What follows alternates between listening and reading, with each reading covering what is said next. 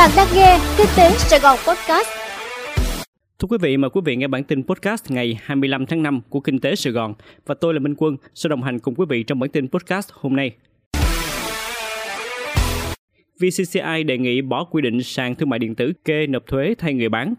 Thưa quý vị, Liên đoàn Thương mại và Công nghiệp Việt Nam VCCI cho rằng cần bỏ quy định về trách nhiệm kê khai nộp thuế thay của các sàn thương mại điện tử có chức năng đặt hàng trực tuyến và sửa một số điều gây khó dễ cho doanh nghiệp. Đây là ý kiến của VCCI đối với dự thảo Nghị định sửa đổi Nghị định 126 năm 2020, Nghị định 123 năm 2020, Nghị định 15 năm 2022 của Chính phủ về quản lý thuế và Nghị định 123 năm 2020 của Chính phủ về hóa đơn chứng từ mà Bộ Tài chính đang chủ trì soạn thảo. Quy định về trách nhiệm kê khai nộp thuế thay của sàn thương mại điện tử có chức năng đặt hàng trực tuyến tại dự thảo còn thiếu căn cứ pháp lý để ban hành, thiếu sự thống nhất với các quy định pháp luật liên quan, chưa rõ ràng, không hợp lý và tạo ra gánh nặng chi phí cho doanh nghiệp. Do vậy, VCCI đề nghị cơ quan soạn thảo bỏ quy định yêu cầu sàn thương mại điện tử có chức năng đặt hàng trực tuyến, thực hiện trách nhiệm kê khai, nộp thuế thay người bán trên sàn. Việc kê khai, nộp thuế thay chỉ nên thực hiện trên cơ sở ủy quyền của pháp luật dân sự. Cán cân thương mại đảo chiều thâm hụt sau 4 tháng xuất siêu. Thưa quý vị, theo số liệu Tổng cục Hải quan vừa công bố, trong nửa đầu tháng 5, kim ngạch xuất nhập khẩu giảm mạnh so với nửa cuối tháng trước đó.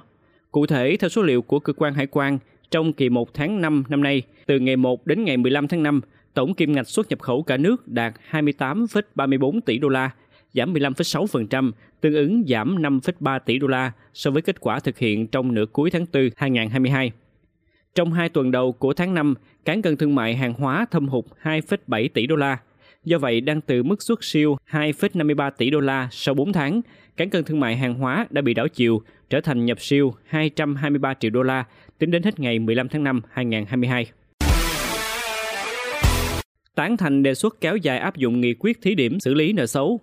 Thưa quý vị, tại hội trường Quốc hội ngày 24 tháng 5, Thống đốc Ngân hàng Nhà nước Nguyễn Thị Hồng đã thừa ủy quyền của Thủ tướng Chính phủ trình bày báo cáo tổng kết việc thực hiện nghị quyết số 42 Quốc hội khóa 14 ngày 21 tháng 6 năm 2017 về thí điểm xử lý nợ xấu của các tổ chức tín dụng và tờ trình về việc kéo dài thời hạn áp dụng toàn bộ quy định của nghị quyết này. Ủy ban Kinh tế Quốc hội cho rằng trường hợp nghị quyết số 42 hết hiệu lực, không được kéo dài có thể dẫn tới khó khăn trong xử lý nợ xấu. Do vậy, việc kéo dài thời hạn áp dụng nghị quyết sẽ tiếp tục phát huy hiệu quả của các chính sách hiện hành, nâng cao hiệu quả xử lý nợ xấu, hỗ trợ doanh nghiệp và người dân, giảm thiểu những xung đột, tranh chấp do dừng các cơ chế đang áp dụng, tránh ảnh hưởng lớn, không thuận đối với quá trình cơ cấu lại hệ thống các tổ chức tín dụng. Đa số ý kiến trong Ủy ban Kinh tế thống nhất với đề xuất của chính phủ. Theo đó, kéo dài thời hạn áp dụng toàn bộ quy định của Nghị quyết số 42 đến hết ngày 31 tháng 12 năm 2023 và đưa nội dung này vào nghị quyết chung của kỳ họp thứ ba Quốc hội khóa 15. Thành phố Hồ Chí Minh thiếu quỹ đất làm bến cho bãi xe container. Thưa quý vị, ông Bùi Văn Quảng, Chủ tịch Hiệp hội Vận tải hàng hóa Thành phố Hồ Chí Minh cho biết, tình trạng thiếu bãi đậu xe đã diễn ra trong nhiều năm qua. Nếu có, hệ thống bến bãi chỉ được phân bổ ở chợ đầu mối, khu công nghiệp, cảng biển và chỉ dành cho việc trung chuyển hàng hóa chứ không cho phép dừng đổ. Hiệp hội Vận tải hàng hóa đã có đề xuất thuê một số khu đất tại thành phố Thủ Đức làm bãi tạm, nhưng sau khi khảo sát các khu đất lại thiếu đường tiếp cận không đảm bảo an toàn giao thông nên không đủ điều kiện làm bến bãi. Thành phố Hồ Chí Minh hiện đang kêu gọi đầu tư dự án bãi xe hàng tại thành phố Thủ Đức, rộng gần 37 hecta, vốn đầu tư hơn 2.500 tỷ đồng.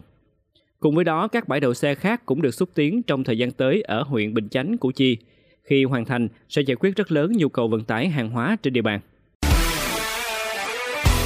Samsung đầu tư 360 tỷ đô la cho mảng chip và công nghệ dược sinh học.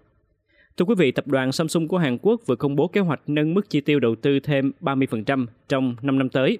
lên con số 450.000 tỷ won, tương đương gần 360 tỷ đô la Mỹ ở các mảng kinh doanh chiến lược gồm bán dẫn, dược sinh học, trí tuệ nhân tạo, công nghệ viễn thông thế hệ tiếp theo.